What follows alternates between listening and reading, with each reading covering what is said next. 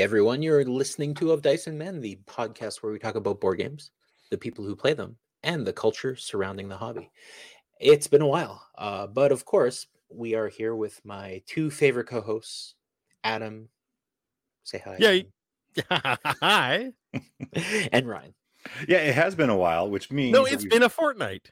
A fortnight. It's Yes, been a fortnight. fortnight since we've seen them last. but it's been a longer fortnight than usual. And Right, we had this fortnight New Year's yeah. Eve resolution that we were going to uh a New Year's resolution that we were gonna have an episode at least once every month, and uh of course we failed that. But we're probably lasted longer than most people did with their New Year's Right. resolutions, so I'm not that ashamed by that. Yeah, I feel we made it to April at least, and I mean, Pretty good. technically May-ish. So yeah, we we did pretty decent. I, I I'm feeling pretty good about it.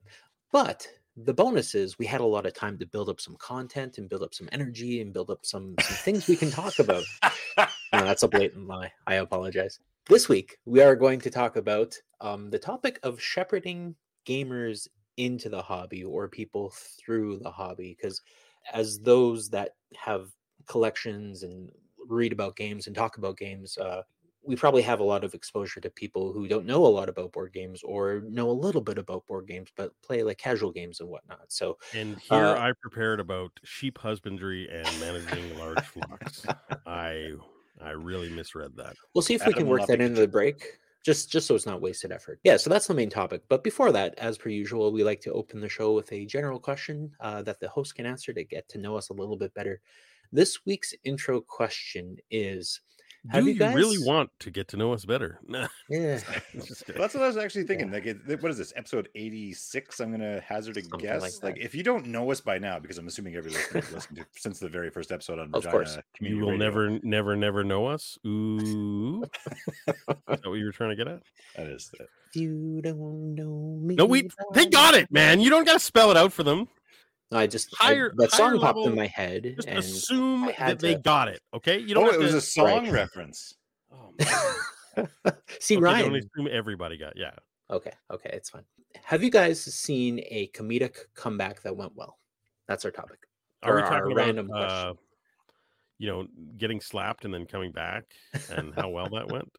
What are we talking about? wonderful Comedic Yeah, comeback. no, yeah, It I think funny we're to watch past that, but Yeah, and the reason, uh, so right before the show, we were trying to come up with the question, and it occurred to me that on Netflix, I can't remember the name of the show. It's a Mike Myers, his first file, the Pentaveret is Pen- something like yeah, that. And also on Pr- Pentavariate. And then on Prime, uh, there's going to be a, what would it be, the sixth season of The Kids in the Hall, which was Right. us being Canadians. It was a sketch comedy show from the 90s that uh, was very, very popular back then. But comedy does not always last through the ages. Like compared to other genres, sometimes it can be pretty dated after a while. Like, you know, Right. culture changes and what was funny at one time maybe is um, a little bit like overly politically incorrect at this point. Uh, like Right. definitely we're living in a different era now than we were in the 90s. So I find it hard to think of a of a comedy or a comedian that I would really look forward to come back after like 30 years because I just would I'd rather go back and like watch the stuff that I love back then. Like I don't want to see a new Eddie Murphy stand up. I want to watch Delirious, you know?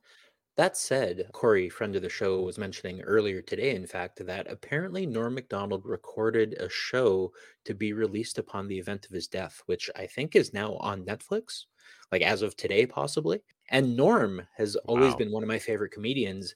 And like he's kept going with voice acting and doing his own show for a while there. And I've I've always enjoyed his content. So it's not like he went away and then came back and tried to make it, although there probably was a little bit of a period there between like dirty work and, and those movies and whatnot. He just always kind of seemed to be around and still contributing in his own Norm Macdonald specific way, right? And if if you got him, you know, you you enjoyed it. But Yeah. And and Norm Macdonald was my favorite comedian. Adam shaking his head. He didn't get Norm Macdonald. I but did Norm not get Was he was Oh, my favorite guy. comedian. I saw him live in Regina one time and I had tears streaming down my face the whole time. He was so funny. But Mhm. he evolved his comedy over time. Like if you were to watch an early 90s, I don't even know, maybe started in the late 80s, like doing like Evening at the Improv and you know, those sort of like right. uh, shows that comedians would break through on. And he had his kind of like uh, almost like a Gilbert Gottfried kind of voice there, you know, eh? And he'd, he'd like play a character almost. But as he got older, he would take on like old timey language and stuff like that and just sort of like Mhm. tell stories that go nowhere. So his comedy evolved quite a bit over time. And I think that maybe helped him from becoming dated. Whereas, like, uh, Jerry Seinfeld, although I like his talk show, the the comedians in cars getting coffee, but Right, his yeah. comedy, I don't think ever evolved. His comedy was always just the observational humor that I went and saw Seinfeld live in Regina too. And although I appreciated his professionalism, I didn't find it very funny. Right. Whereas Norm, who kind of like went with the times and changed his like his his talk show that used to be on YouTube, and then Netflix bought his talk show and they took it off YouTube, but it was hilarious. Like it was Mhm. so so so funny. So I, So I there's a do- weird thing I do wanna about see that. funny, right? Because like funny has to be, I don't know, somewhat shocking or somewhat new or novel to be funny. And then when it becomes old, it's not funny anymore. But like, you know what I mean? Like The Simpsons was hilarious its first few seasons, just awesome. And then they're kind of lame now because like it's like, oh yeah, like that's old, you know, you you would giggle there. It's like Archie comics. They're just not funny anymore. But Right. yet there are still episodes of Simpsons that are timeless though, which are, Mhm. you know, sort of like belies the the truth there, I guess. Like is not all I was gonna ages, say there's some of it there's really still does. there's still seasons of like Futurama and The Simpsons and shows from fi- 10, 15 years ago that I still watch and find hilarious every now. But is that because Thank you're old? Thank you for saying that, Chad. Futurama is having a new season coming up in like a year or something like that's that, true. and I'm very excited about that. Hundred percent Yeah. on board. Yeah. Uh, But like Kids in the Hall has a new season coming out, and I am not at all excited. I, you know, I watched the trailer and I went, little fan service, little whatever. No need to watch this. Like I don't even have an interest in watching it. Well, I think a lot of like things like that, and even the Mike Myers show a little bit is probably trying to hook on to Oh, the nostalgia train. By the way, I got the name wrong. Pentaverate. But I, Yeah, I they're they're trying to hook it. on to that, right? I haven't watched it because I don't want to belabor this topic too long, but I understand that like Mike Myers is still just doing like the you know like the surprise pause looks that he would always do in Austin Powers and stuff like that. So he it, they're new characters, but it's the exact same jokes. Right. It hasn't evolved since the first Austin Powers movie came out. But you can't deny that Mike Myers literally changed the way at least North America, if not the world, talked twice in his life. he got everyone going, not, you know, for uh, Wayne's World and all that stuff, and then Shaw, and then later on, like, oh, Shagadelic, baby, yeah, you know what I mean? Like, literally changed the way the world talked to each other twice and for in his some life. people, that Scottish dad in Yeah. uh, Right. So I Married Sure, Max yeah, yeah. So two and a half. So maybe two and a don't half. think the yeah. Love Guru really uh, changed the culture too much, but But do you know what I mean? Yeah. Like at least twice in his life, these major language cultural shift things happen because of his comedy. So I Mhm. sort of like go, yeah, well, you got to give him a chance. I don't think he's that funny. I haven't actually since like the second Austin Powers. I think even Right. you got to give him a chance. He just he did so well early on. But Shrek you didn't too. come here to talk about comedy. you came here to talk about board games. That's right. And today's main topic, like we mentioned earlier, is shepherding casual gamers. So when it comes to working with some of your friends and some of the maybe public play groups, uh, our our public play group in Regina here started back up recently in the last month or so. And I've been really enjoying going there and bringing games that people haven't played yet, and and getting some people to the table and just introducing new games. And that's a little bit different because you know people are coming there specifically to play board games and they sign up to play those board games. Yeah, But they're kind of in already. Right, exactly. It's it's you don't have It's to like convince them. Right? the cows. You don't have to do much. Just put the food out and Point, yeah, point and you go. When it comes to interacting with other groups, maybe your couple's friends or even your own kids, that that process can be quite different. Let's start with uh, friends that aren't gamers. Is is there anything in particular that you guys have tried that has worked, or some trends and stuff you've noticed? Here's an example uh, with a couple's friend. They owned Catan and we played Catan to death. Talked about on the show maybe like two years ago. We were playing it quite a bit. So then I started like bringing out a stack of like six of my own games. So El Grande and Carcassonne and Tikal. And here's games kind of like that. Like if you like Catan, you should like these too. So why don't we add some variety to our lives and try these as well? So it wasn't so much as like shepherding them into like higher elevations of gaming, although we did get like all to October of Pandemic Legacy before they had to tap out Nice. and just said this is too much. But it did shepherd into like being able to be willing to learn a new game and not just like you know Right. we know the rules to this. Why why would we play anything different?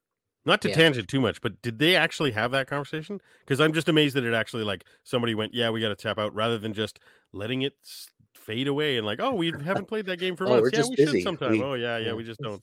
But there, was there actually like a, Uh, we we we like that game, but this is just too too many times to play the same game again and again. or No, it like that. was it was not that. It was just that it, it keeps adding a layer of rules. Like you take a Right. sticker and you put a new rule in the rule book, just like Risk Legacy and all the rest. And uh, it just became like there would be three months in between sessions, and just relearning everything for people that don't normally play games Right. was just became too much. Like if it was just base vanilla pandemic over and over again, it wouldn't have been too much. But when you add this plus this Right. plus this plus this, Right. what's a roadblock? How does that work? I don't understand how any of this stuff's going on. and, so and the gap of three months between gameplays really must have hurt that because if you're playing Right. weekly, that might have been actually the best way to like add Mhm. complexity to the game, right? But Yeah. So, but introducing something like El Grande Tikal or Carcassonne, um, there's a level of mental comfort, I think, for them that, oh, I've learned the rules for this now. Okay, well, if this comes back a second time, it's going to be the exact same rules as last time I played it. So Mhm. now I'm not going to feel like an idiot when I don't know how to play it the second time.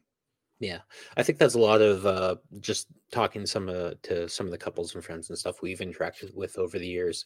There's a comfort to plopping down Catan and not having to spend 10, 10 minutes, even five minutes, learning the rules to a new game, and also feeling like that new person. Like I don't understand what's going on. That's a lot of people aren't comfortable with learning in a lot of cases, right?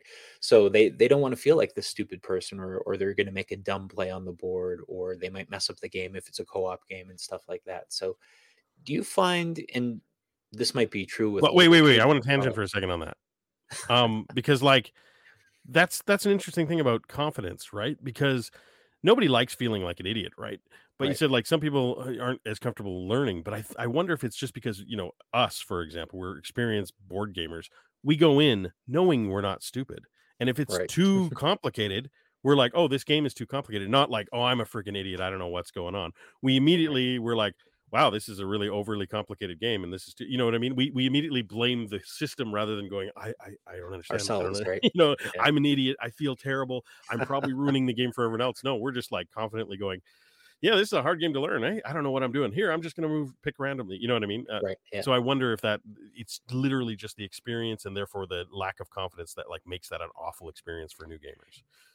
because i think that's where kind of the term shepherding could come in Mm-hmm. right whereas where we're more experienced with the hobby and we know there are games running gamut from like love letter to twilight imperium when it comes to complexity right so going through that ourselves and sometimes I, th- I think part of the problem might be that we lose sight of that a little bit right? Like we're so used to learning these new games and new complexities and new mechanics and stuff like that that something that comes naturally to us in that process other people don't have or don't have experience with or anything right? It took me a while to realize that because when I got into the hobby myself, I just dove into the deep end and the first games I owned were Fury, Dracula, and Twilight Imperium. And it's just like, okay, Right. these are the games that I play now. And uh, if I have to read a 40 page rule book to learn this game, that's what I do. And if I have to teach this 40 page rule book to all my friends who maybe casually play, it's like, I don't know, I can remember the, the time we brought Sarah into play StarCraft. Like, what kind of shepherding is How many that? times have we talked about that on this show? It's Too many wonderful, but- times. but it's a perfect example though because like that's like you couldn't do a worse job of shepherding and she'll never play again Yeah. so that that's how not to do it is is i guess Right. um you know because Don't take it for yell. Nobody help her. Nobody help her. she needs to figure this out for herself. That's a bad call. yeah Somebody that's, not confident in gaming.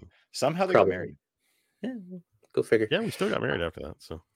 I win. yeah it's uh it's very much you you, you don't want to throw people in the deep end unless like if someone did that to me and honestly like when i got back into hobby gaming um it was with battlestar galactica and seven wonders in game and even dominant species i remember was one of the first new games i purchased when i got back into the hobby so i think there is a certain type of person that's 100% into that yeah but it's not computer pro- you guys computer programmers right me I, I was into stat into statistics in university so like, right so those it's a are- numbers thing right yeah there's sort of like you know interest in academic math. backgrounds that like totally lend yourself to reading a rule book or understanding permutations of what odds would be Or is it the other way around? Is people who have a brain that gets curious about like systems and whatever, who that naturally find themselves attracted to board games, also find themselves in careers like statistics and programming and stuff. Right. I yeah wonder. i don't know what the chicken or the egg is but there's definitely Yeah. a correlation between the two Ja. sure. You kn- okay, I mean this answer like totally not facetiously and stuff. I find a good way to introduce new people to gaming is alcohol. So you and I mean that sincerely. You invite people over and you say, "Hey, we're just going to sit around, have some drinks, and while we're sitting around having drinks, we'll we'll uh, play this little game." And they're like, "Oh, the the games." But you you invite them with the, the sneaky premise that they're just coming over to sit and around and have some drinks and For talk. sure. But actually, you're getting them to know the game. You're going to teach them the game. They're going to learn the game. Next time, like you said, you're going to pull it out and oh, we already know the rules. Let's play this one. We're comfortable playing again while we have some drinks. And then eventually, you got them coming over on a Saturday afternoon, not even Yeah, sure. having drinks, and they're playing games. And it's just like, woo! It can go too far though, because the last time that we played Pandemic Legacy, this is the time where they're like, "No, it's too much." Uh, they started doing shots. So, Yeah, and and, Might be and- and correlation we get back into shepherding, so that's where you have a limited amount of alcohol. yeah, I, I I shot each sheep in the head, and that Yeah. that was a poor way to handle it. I've also run into issues in that scenario though, where like people are coming over, especially my wife, when we have couples friends over and stuff like that. She doesn't want to learn a game. She wants Right. to sit and talk and mm-hmm. socialize and, and have fun. So I think that paired with a low complexity game, something like Love Letter. I keep bringing up Yeah. Love Letter because it's a great example for this kind of thing where it'll take you one or two minutes to teach the game and you can play it while still talking or maybe Love Letter may, might not be the best example for that, but you can still socialize and you can still have fun and you can still it's it doesn't necessarily have to be the focus at least out of the gate like adam said. Then they're like hey there are new games other than monopoly and sorry and trouble and and what else do you have? And then the conversation carries from there. There's there's quite a few couple friends that we have that have their own game collections now because we started having game nights if you invite someone over for game night that's a fun casual this will be a blast There's let's even a go movie called Game Night Right. about there's that. a movie. There was Hollywood Game Night, that game show that they had for a while. This is it's a common on. thing. This is like Netflix Totally. and chill. Everybody knows what it means. Everybody There's a- knows what game night means. I think you're right, Chad. There's a sense of obligation I think that happens with people because they don't want to feel like the mooch. So only only problem is they they sometimes buy crap games. like, hey, look, Right. look, I got one now, and we can try this one. Uh, Yeah, yeah. But Well, uh, especially if it's like a licensed, you know, like, oh, you like, uh, I don't even have a good example, but oh, you like Pirates of the Caribbean. So I got the Pirates of the Caribbean. Oh, no. I don't even, you know what I mean? yes, Right. Yeah. Yeah. Random Game of Thrones risk a game. It's it's awesome. Wait, I have Adam Game of that. Thrones Yeah, risk. you probably actually have that. it's awesome. There's lots of good. so games. this is probably more for Adam and myself. But uh, when it comes to kids, do you find the tactics are different or the same? Uh, the great thing about kids is they have to do what you tell them to pretty much. Like, Right. th- you know what I mean? And like, you can like, even like, they can call the police and be like, he's making me play board games. And they just laugh. They're like, okay, well, that's your dad. Do what he says. so yeah, I, I kind of, shepherding is less of a term as like, um, what would it be like where you have a whip and you like crack it? I don't know what the word is for that, but you know what I mean. Forced you just labor, tell them, yeah. force, you just Yeah. force them to play games with you. There you go. And, Right, and it right. works Much different tactics for sure. the thing I don't like about my kids and where I'm trying to shepherd them. Okay, I'm- I'm going to take the question seriously for a second. Is that um, I'm shepherding them away from the games they really enjoy, which is kind of funny. Yeah. But they really want to play Throw Throw Burrito, which it's a great game. Don't get me wrong. And oh, they they would play Telestrations every day for the rest of their life. And again, It's a it's great fun game. I've had fun with my friends, like adult friends, playing Telestrations, but not that much. Um, and so I keep trying to force them to like, oh, let's try new games, even just like you know, nothing even complicated, like friggin' Monopoly and stuff and whatever. But just trying to get them to play a variety of games with different mechanics so that I can hopefully. I still haven't actually gotten them to sit down and play this with me, but I'm getting them to play Heroes Quest with me. I'm going to get them to play Nice. games that you know. I'm going to start them off getting into things that I enjoy, and then hopefully we'll be playing like, you know, Blood Rage, and Everything stuff in the else, right, future. yeah.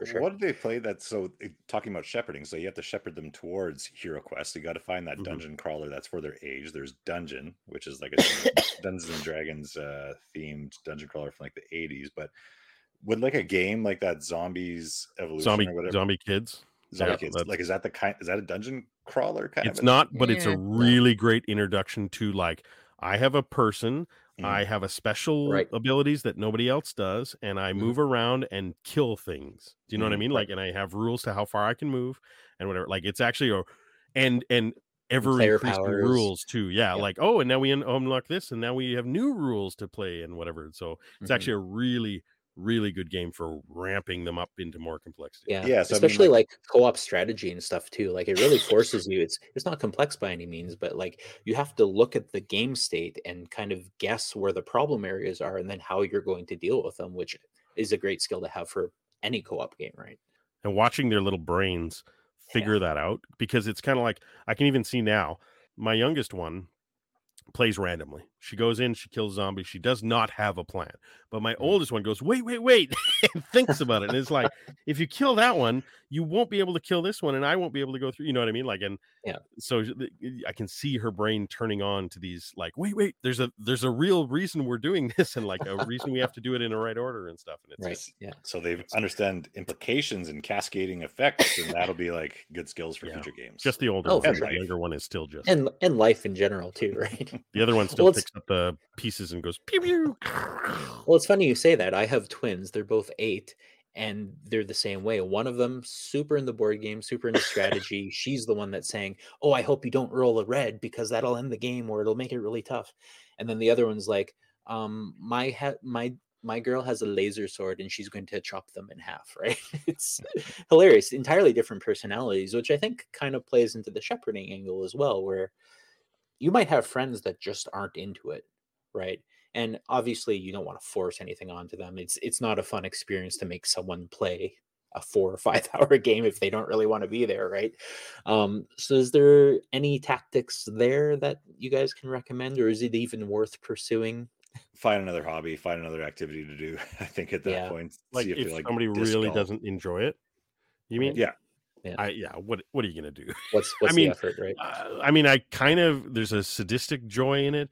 Like when Chad was playing Twilight Imperium with us, and he just Oh. sat there for hours, so angry. I kind of got to admit, I was sort of giggling on the inside for at least That's fair, three of that's the fair. last five hours.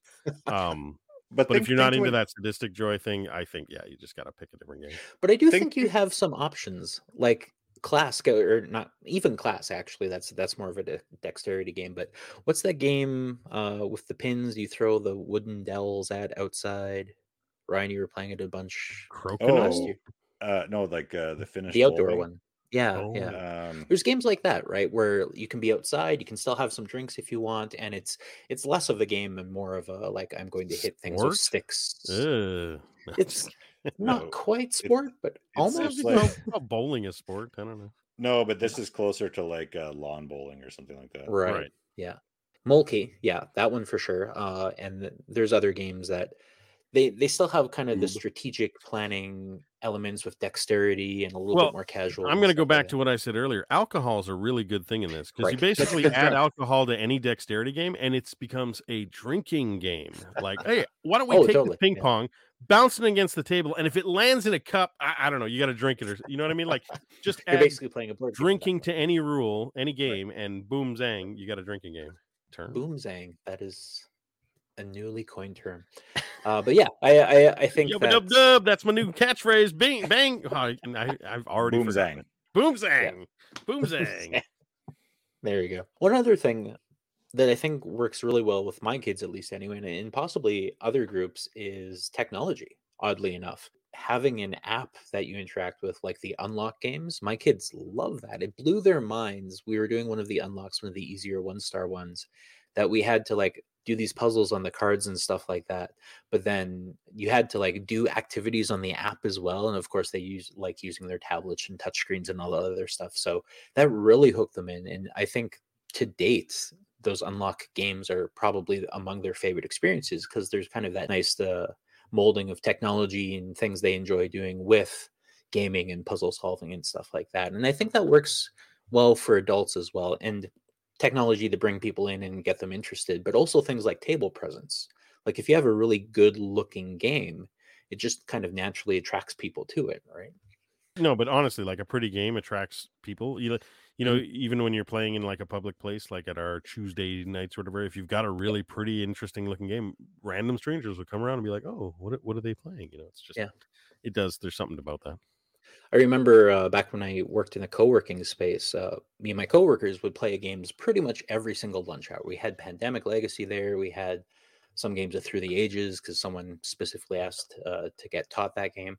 but we brought Men at Work, which is a dexterity game where you're placing little beams and meeples with construction hats and stuff like that. And it looks like a really cool, kind of messy construction site. That was the only time we had other people at the co working space over playing the game because it just had this cool table presence to it. And you could just by looking at it almost tell how to play. It, hmm. Like it looked really inviting, really accessible, and people sat down and played with us. I think that, like in terms of casual gamers, um, because no one's going to feel stupid with a de- dexterity game. I think it's definitely like a, right. an easier sell for a wider variety of people. Like you're not yeah. going to have to worry about people that uh, not only just would feel dumb by learning new rules and not picking up on it, but just like don't enjoy that kind of game, right? Dexterity right. gaming, I think, is like appeals to a lot more people. Like you said, it's you can look or you can watch the game for 30 seconds and probably pick up 80% of the rule set, right? So mm-hmm. it's it's is really inviting from from that perspective as well. That's like a strange thing, just a tangent again. That's like a strange thing that you don't hear a lot from gamers, but you hear from other people. I'll just watch for a while. Like, right. well, here, come play with us. Well, I'll just watch first. It's like, mm-hmm. Okay, sure. You know what I mean? Uh, it's it's this weird like, and a lot of games you can't learn by watching. You know what I mean? Like, there's at least the games we play, I suppose. I suppose get some of the flow. Monopoly, I guess you can probably learn by watching, but right, certain games would be harder. Anyway, but then again, That's I guess true though. I have watched like there's, the occasional game, so maybe I'm there's, full crap. There's there's been more often than not, like when you get people that just you generally don't game with and they just happen to be around, they will just offer to sit beside someone who's playing and, and right. drink their drink and have a casual conversation about it. Mm-hmm. Not, so what I'm hearing is sit beside them and distract them while they're trying to play a game. Okay, this sounds like a bad idea it's not going to work at all. This is very serious. Very, very wrong. Another thing I wanted to bring up, and this was somewhat more relevant about a month ago when it happened, and we were originally planning on recording the show. Uh, Asmodee, um, one of the new initiatives they're kicking off is the Unbox Now rebrand. So they're they're taking a bunch of their basically gateway games, so like Ticket to Ride and Pandemic and stuff like that, and they're kind of repackaging them in like this like mass market friendly type of packaging where when you get the game it comes with links to how to play videos and a very concisely constructed rule book and like a, a different presentation style and it ask, actually also comes with and this kind of plays into their strategy with uh, their board game arena acquisition six months access to that specific game on board game arena when you buy the hard physical copy of it. So they're they're trying to take this more directed approach at getting into the mass market getting into the walmarts of the world and and hmm. still selling their games alongside the monopolies and stories and stuff like that right so that that seemed to be an interesting approach and and one of the things they're really focusing on there in addition to like the online access which seems weird to me for a casual gamer but a lot of video presentation of rules in addition to having a print manual, right? Well, I could almost see I, just the online access being another way to learn, right? Like some people learn by watching videos, some people read the rules, and I could mm-hmm. see some people needing to like, uh, you know, they can't quite visualize it. They need to like try and play it or watch somebody else play it and go, oh, okay, now I get it, you know, or something right. that might be part of that access to that game. And I th- believe now, I haven't seen it very often, but you can make tutorials on Board Game Arena like yeah. even user created tutorials where this yeah. little bubble click comes up and clicks through the actions and tells you to click on specific things so like you said that might be a spectacular way to learn those new games right yeah anyway i think it's a really cool effort and i think more games should try and do that too like not mm-hmm. only just offering various mediums with which to learn the game but also just like directly going, okay, we are targeting non gamers with this game. So what do we right. need to do to get them into the hobby? That's that's just a cool, cool business strategy. I am kind of like Chad though. I don't know if like a non gamer is going to start trying games online to see if they want to play them in person. I think it's going to appeal to like uh gamers to see if they want to like try before you buy more. Yeah, that, it's but, kind of it's it's a weird mix because it's like these gateway games that most of the people that would be familiar with board gamer at least anyway know about at the very least ticket to ride things like that dominion i think is in there as well but i wonder if they're like when you open the box or look at the back of the box it probably doesn't say you can play online with board game arena. It might say there is an online tutorial that you can interact with right? So maybe they're repackaging it that way possibly? yeah maybe. Yeah i, I you guys think about this strategy uh, as for shepherding? Uh, saying, "Hey, we're going to play this game Saturday night. I've sent you the rules.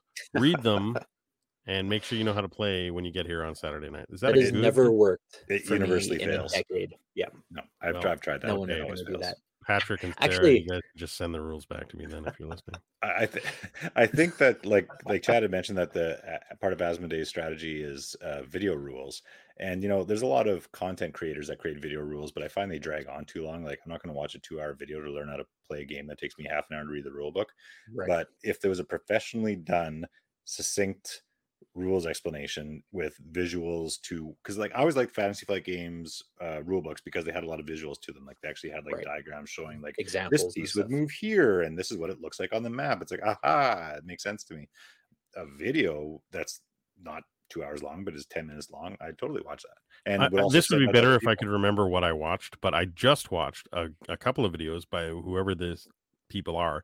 But they do a five minute video explanation, then a 10 minute more advanced video explanation, and then Nice. like an hour, whatever it takes, playthrough. And I really like that because you kind of buy in at different chunks. I'm like, I just want to get the gist of this game. Okay, cool. I watched the really short one. It's like, well, okay, now I'm actually interested. What what more are they going to say in the advanced one? And I watched through the advanced one, and then I'm like, okay, I've never sat through one where they actually play, but I have sat through for like the first few minutes to sort of see like how setup leads to turns, and I'm like, okay, now I kind of get the flow of this Right. game more. Um, and I think that's cool, where you give them like little chunks, like, oh, you want to bite off a little more? You want to bite off? Just watch us play the game, even. You know what I mean? That's pretty cool. But I, And I again, really appreciate I that remember what it was. I find uh I find myself I never go to the videos first, but I will go to them for refreshers. So if I'm pulling a game off the shelf I haven't played in years, I, I will gladly watch a video because I've probably got like 70% of the rules set in the back of my head and just kind of clicking through a short summary video totally refreshes me, right? Or if it's a super complicated game and like the rule book isn't 100% well written, a lot of times the video will supplement the missing information or at least give you a little bit more context when it comes to teaching it and playing it right I've been taking the opposite approach. I've actually been watching lately when I'm learning a game. I've been watching a video first, then mm-hmm. reading the rule book because once I've got like a okay, I got a basic understanding of this game, how it's kind of like going to play out, and then I read the rule book to get like okay, now I need the details. So, and it's been working Right. really well for me. But I also watch videos to learn coding and stuff. So I, I like videos. Right. I'm obviously a video learner. yeah it's one of those things right where people are attuned to specifics that will help them in their learning of that i have what i hope is a quick question but uh, Sure. I, we've talked a lot about the how to shepherd but i do want to pose a question for each of you of why do we shepherd because I have no friends and We I need need players. friends to play games with. So I need can't to play a six-player twilight Yeah. imperium without six people right That's true. it's just just basic math. If I want to play every day and nobody else does, I need at least five different gaming groups that will play Right. once a week. for me it's um in social situations i'm generally not great at them but i love gaming with people and i find like i can go to these tuesday challenge things every week with four random mm-hmm. strangers and have the best time because we have the game and i can teach it to them and we have that kind of central point of focus. So i guess it's kind of selfish in in a lot of cases where i feel more comfortable with other players or other sorry I call them players out of the box with other friends or even casual acquaintances by having a game on the table, right? So for me, it's like introducing games and getting them hooked on games gives me that out in the future, right? Mhm. Chad me, it's- to his friends as players, everyone. Players, They are all just players. players in the game called Future players, players who haven't started yet, just players players, I haven't met yet. current yeah. players. Yeah. For, for me, it's kind of like Adam, where it's sort of a, a necessity because moving from Regina to Saskatoon, like I, you know, there is a big public gaming community in Regina that I became a part of, and so I was it was very easy to go and find people to play board games with if I want to play board games. In Saskatoon, less so. Like there's some people that I do have some regular gaming with, but you know, we are able to meet like once every six to eight weeks just because um, stars have to align for schedules to align. Right. Um, so I've had to do some, and it's not been like strategic shepherding, but it's just like worked out that way where I, if I want to play the games I want to play, I'm going to have to go through this process to get people up to the level that I want it at. So yeah, I've kind of had to do it. it's Yeah. worth it. I, I I have a feeling that for some of my friends, though, I am the shepherd they did not want. Is the only problem with that. Uh, so the second half of the show, we generally talk about games we've been playing recently. And I know Ryan has a big list. I have a big list. Adam, have you played anything? You've been playing a lot of BGA. I've been playing a lot of BGA. we even Um, played we played Tobago in person. That's true. That's I true. played Tobago with you. Tobago was cool. Have we ever talked Mhm. about Tobago on the show before?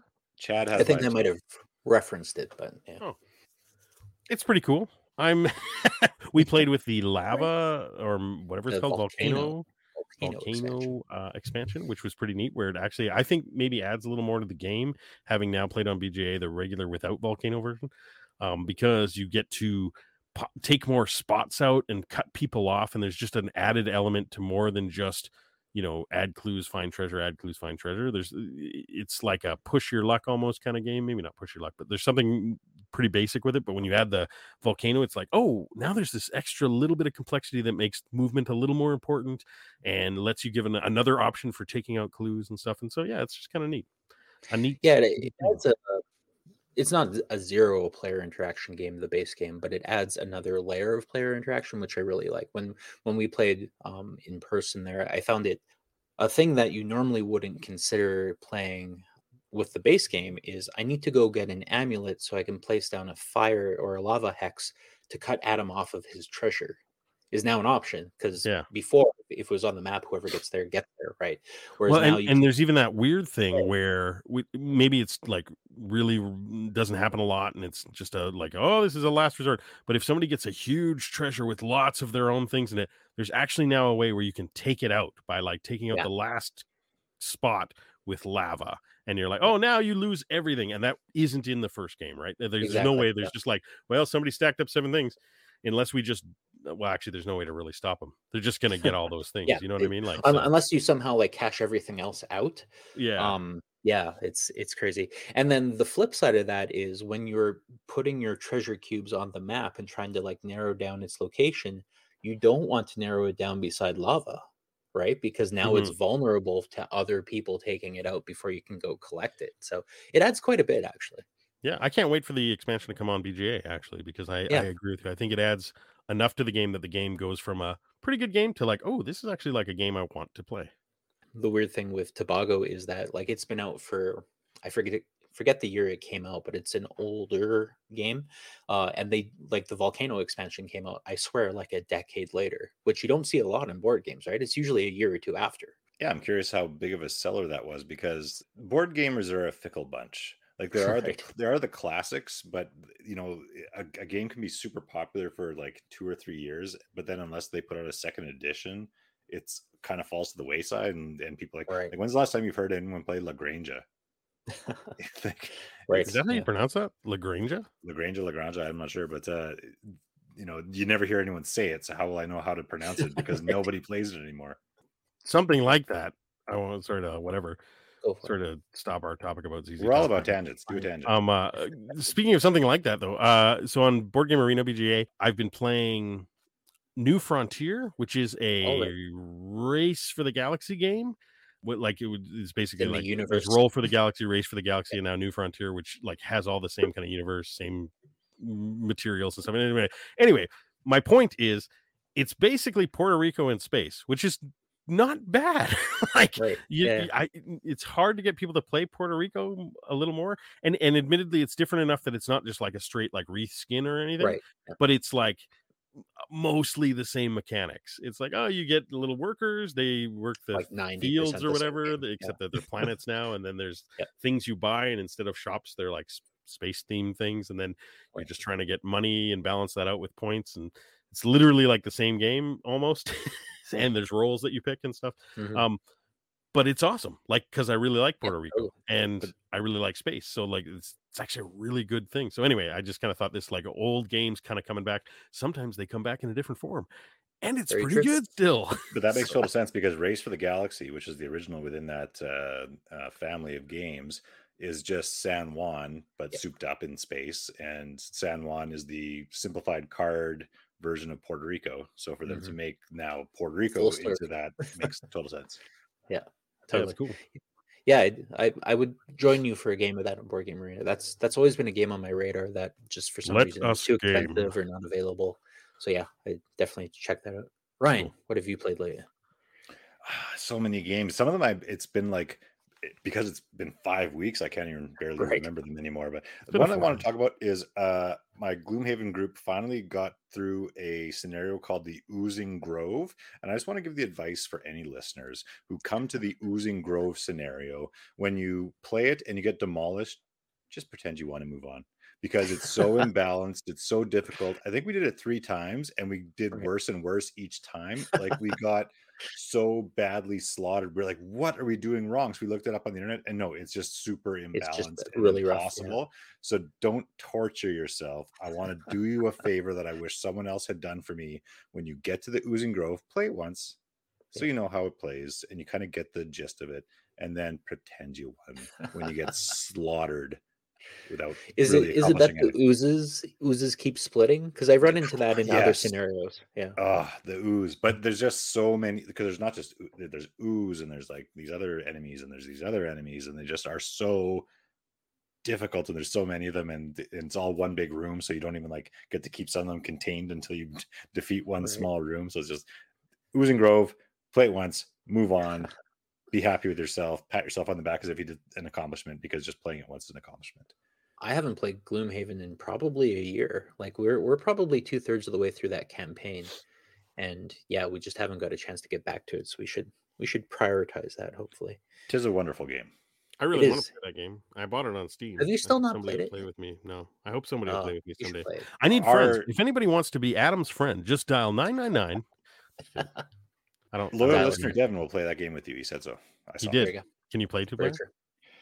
Yeah. All right. Well, that's all I, I don't. need. I don't think that's like the ideal, but just drag one more person. Hey, in, I mean, you're good. Well, I've I've two played I've played two player solo with and it worked fine. So Mhm. I think it scales based. I got on Devin. count. We're good. I don't need any of you anymore. I don't need Fine. you guys anymore. We're done. We're done here. I do want to sure. mention because Gloomhaven was kind of just a throwaway comment, but uh, I, I finally played PAX Pamir Second Edition by Hmm. Cole Wehrle, who made Root and Oath and other games. And uh, I really respect his design. I really liked PAX Pamir, but I was so excited to play it, and I was kind of tired because we'd already like played like six hours of games by the time we got to this. It was like a 14 hour game day that we played. So I'm cracking the cellophane off the cards because it's the first time I played it, but I read the rule book. I'm so excited and doing setup. And it's one of those games where you set up like six stacks of cards and put one card in each stack and shuffle each of those stacks and put them all together. And you, you know the event cards are going to come up in an order. But I forgot to shuffle that deck to begin with. And they were all in there's six regions on the map, and they were all like Yeah. clumped into regions. And so we're playing it's like, man, there's a lot of cards and activity happening in focusing in this this one one region. and then the next now it's all in this region. It's like, ah, I Yeah. really screwed this up. And it completely Uh, changed how the game should play, where it's like Oh right. activity happening all over the map, right? Because it's just like all of us are here, and Yeah. now all of us are here because the cards kind of determine where the activity happens. But it Oh, was a really, really interesting game, and I, I thought it was a lot easier to like. It's a it's it, it's kind of almost incomparable to uh, any other game. It's it's based on like the great game. It's referred to as a period of time in Afghanistan where Britain and Russia were exerting inf- influence over uh, Afghanistan's uh, politics and whatnot, and then the Afghanis were kind of trying to wrest control of their country back. But uh, so Right. Which funny because I'm used to like space and uh, like a historical theme. That's boring, even though it's considered the great game of history.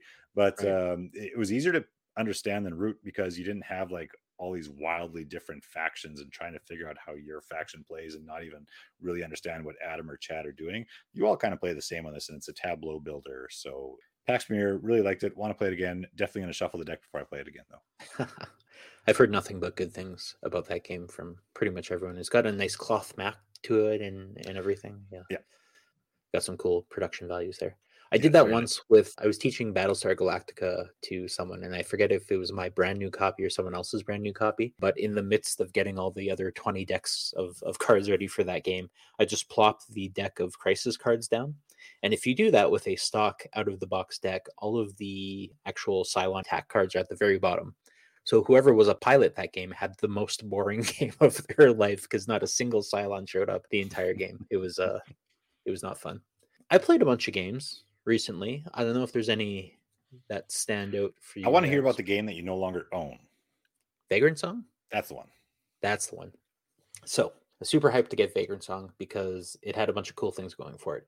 It's a boss battler, which is just like Kingdom Death Monster and Townsfolk Tussle, two other games that are like top five games for me.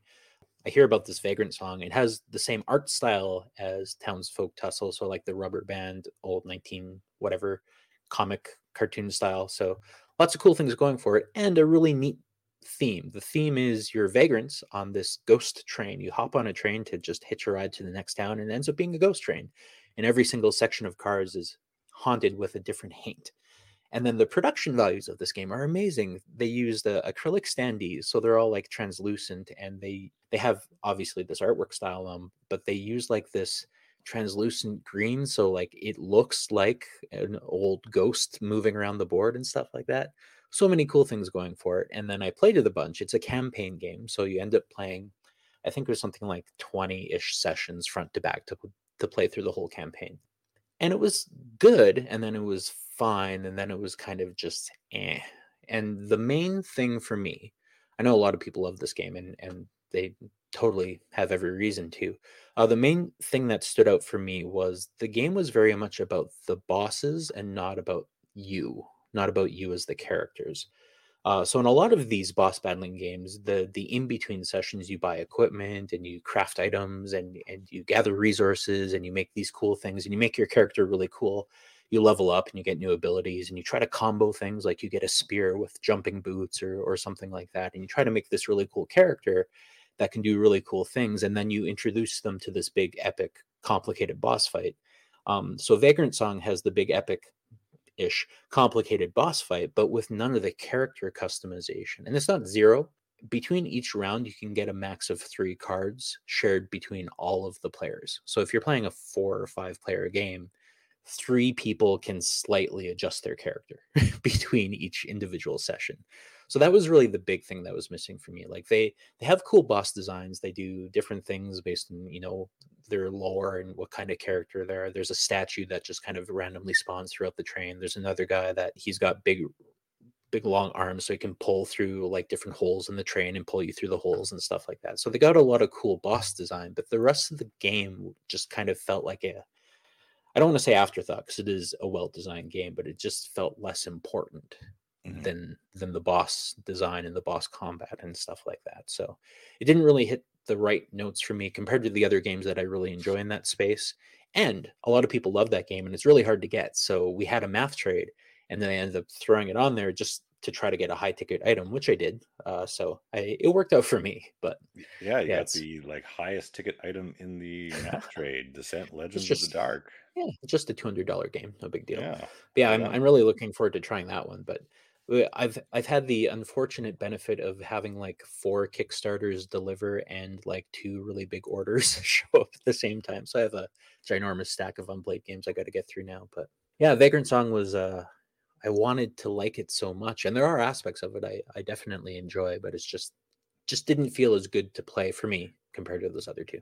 For some reason, your description reminded me of a video game, but that I really did like. But it it was like any old kind of like double dragon kind of a game where it's just like left to right fighting side scroller, but the boss is really cool. Viewtiful right. Joe for uh, oh yeah yep. GameCube. I love yeah. beautiful, beautiful. That was a great game. But it's like how much of my love for it was aesthetics and boss fights. And as right. we were talking about, I was like, yeah, it was it was all because of how it looked and the boss fights. the actual... But there's still a grade system in that, right? Like you you yeah, got different abilities yeah. and stuff as you played. Where whereas in this, like one person might get an ability. And the, the other thing I found with it was like if you look at Townsfolk Tussle or even Kingdom Death Monster, the the library of things you have access to is huge. So you can come up with crazy combos. Like in Townsfolk Tussle, between each boss, you have access to a minimum of 10 items. In addition to things you might have picked up from the last boss fight and resources you gathered and your character's special abilities. In Vagrant Song, you get three. Hmm. that that's it, right? So it's just feels less customizable from that standpoint. Mm. Adam, have you not played anything in person other than Tobago? Like you were kids? What have you played with kids? Throw Throw Burrito. Oh yeah, yeah and Monopoly. Yeah. And I think that might be it. Mm. Oh, and uh, drawing pictures, illustrations, illustrations. So I guess you did already mention everything that you play with your kids. Yeah. We we got to go to game night next week. That's all that yeah. is. What should we yeah. play? That's a great question. I haven't What do you What do you want to play this week, Ryan? And by this week, I mean like in the near future. the What do you near want to play this next fortnight? I, I wanted to say that I want to play PAX Pamir again before I forget how to play, but you know what I really want to get back to is Oath. Cole Wehrle's Yeah. You know what? I have an unopened copy copy of Oath right here, and I want to play with somebody. Mm. But I'm I- I'm I was under actually the going impression to. that it's legacy-ish, and I should find the same board group to play with again. I think it's probably a better experience that way, but you don't need to. Right. Like you, Yeah. that's my So understanding. I'll tell you my idea because I also have a copy of Oath. The three of us have a copy of Oath. and I've only played it with other people once. There's a solo mode to it, but whatever. What I was thinking was at Tuesday Challenge, because I'm likely going to go weekly, the first Tuesday of every month, I bring Oath. And if the same people want to play it, great. If people want to join in and pick up where other groups left off or people are, can't make it that week, that would also be totally fine. And then that copy would just kind of represent like Tuesday Challenge group, which which would be really cool, I think. Mhm. That'd be a fun way of getting it to the table. I think so. Just a recurring I'm in. I mean, my Let's do only caveat is I have uh, my, both my kids have uh, sports things that night. One has martial arts and one has soccer. So I may be a little late, but like a half hour late at most. They don't Yeah. stay up late. we'll make it work. We'll make it Yeah. work. Cool. be fun. Let's do it. Sweet. On top of Oath, like I said, I have a huge stack of games I need to get through right now. I just got Ark Nova, which is a game I've been dying to get for the last while. That was described to me as terraforming Mars, but with animals. So the theme is you're designing a, a ecological zoo, and and you get points for you know arranging certain enclosures in certain spaces and upgrading your park and stuff like that. So that one seems really cool. I finally got a copy of Clinic, which also seems like a really cool kind of design your own doctor's clinic puzzle tile placement type of game I've always wanted to try. I got the expansions for Root, the the new Marauder expansion and the new Clockwork expansion, so I have that to play. I got a copy of Cosmic Frog, which also is supposed to be awesome. That's one that I've I've read about a few times at uh, Mhm. a website that I like to go to called uh, Fortress Ameritrash, fortressat.com. No, it's not called that anymore. It's There Will Yeah. Be No, Games. There will There will be be more games. So on that website, people were talking about Cosmic Frog all the time, and I was like, "Ooh, I'm super interested." And I was looking at the pictures and all this stuff. But then Yeah. every time someone describes it, they're always like, "And a frog punched another frog into another dimension." But it was always like the exact. So I was like, "Wait, how much?" Because I, I thought there was like it was just like this big exact game. same It like, experience. is it just frogs like big cosmic frogs punching each other, and that's Into other it is? dimensions. I think it basically is. Yeah, Hmm, yeah. yeah. I mean, I, they still that be bad, loved it, so I'm still curious. But I, I thought it was like a like a more wild game than that. Then it's just like it's almost it's like is it like King of Tokyo? Then we're just monsters hitting it's each really other. It's really complicated. King, King of Tokyo. Yeah. One last one I'll mention um, that seems to be getting a lot of hype nowadays is Wonderland's War. I ended up snagging a copy of that, and it's supposed to be like an area control game themed in Alice in Wonderland. Uh, but it also has like seven other mechanics at the same time. There's a bag building building element to it, and uh, push your luck element to it, and, and area control is kind of the main Ah, one. it's the royal sampler of mechanics. I love it. right. But apparently they put it together really well. So I'm r- I've heard nothing but good things about it lately. So I'm really interested in trying that out as well. Adam is Heroes Quest your number one that you would like to play? Maybe. I also have War of the Ring, which I want to get to the table Right. because I bought it. I paid Yeah. money for it, and I like. I'd like to play it. I also I think it's one of the greatest two-player games ever made. I never played the Star Wars version thingy that's like it. Uh, also- and uh, I also want to play this Dune game that I got that I haven't played yet. This Plunder game that I got that I haven't opened up yet. Um, uh, yeah, there's more. So many games. Oath that I haven't opened up yet. Uh, there's a bunch. Anyway, bunch of games that I haven't opened up yet that I'd like to play. He's got to retire. Ja, play a little canasta. Great. well, I believe that's our show. Thank you for listening. Um, you can interact with us over on the Twitters. Ryan, what's our Twitter handle? I don't know. Now that Elon's buying Yeah, it, I don't give a shit anymore. Uh, yeah, Fuck sure, that that's fair. fucking. Sorry, Bang to end the show wham. like What's that, my but- catchphrase again? Boom wang. Boomzang. Boom Just- zang. We're gonna start a new social media Boomzang. platform called Boomzang. Right. And uh I joined you, that. you can catch us there at uh of underscore dice underscore and underscore men at boomzang.com. Not at boomzang.com. Don't go to there. Twi- twi- That is twitter.com, not the, the visuals you want to see. Yeah, that's probably not a great site. Of underscore dice underscore and underscore men. You check can us on catch Twitter. us at Twitter. You'll catch Donald Trump back at Twitter. It's a wonderful Woo. place. Come see us there. The Just muskiest of all places. and on that note, good evening, Good We'll luck. see you in a fortnight. See you in a fortnight.